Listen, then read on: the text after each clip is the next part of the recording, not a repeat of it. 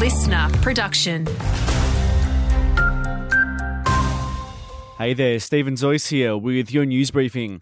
Police say more drivers were caught drug affected than drunk behind the wheel over the Australia Day long weekend.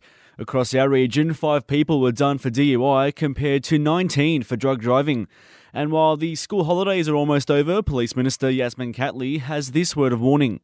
The police will continue their targeted operations across this state, even though we're now at the end of our summer period. But the focus will still be on making sure our roads are safe and keeping our roads safe. New South Wales Farmers is backing an RFS trial that scraps rego fees for private firefighting vehicles.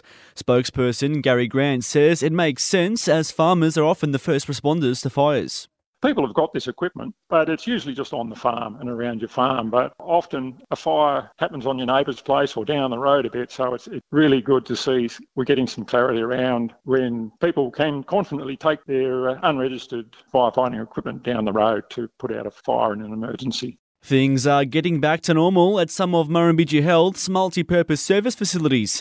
Emergency services are now available 24 7 at the Batlow and Coolamon-Ganmain facilities this week. Changes were brought in just before Christmas due to a lack of staff.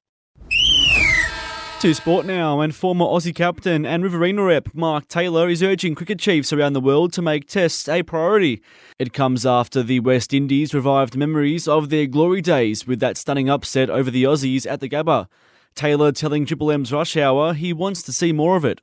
But they've got to start injecting some money into these nations like the West Indies like Pakistan, Sri Lanka, and what have you, to keep their talent coming through. Because if we, we don't, we're going to lose what's been a couple of days of great Test match cricket. And still no return in sight for Clayton Oliver, 37 days out from the Demons' opening round showdown with the Swans.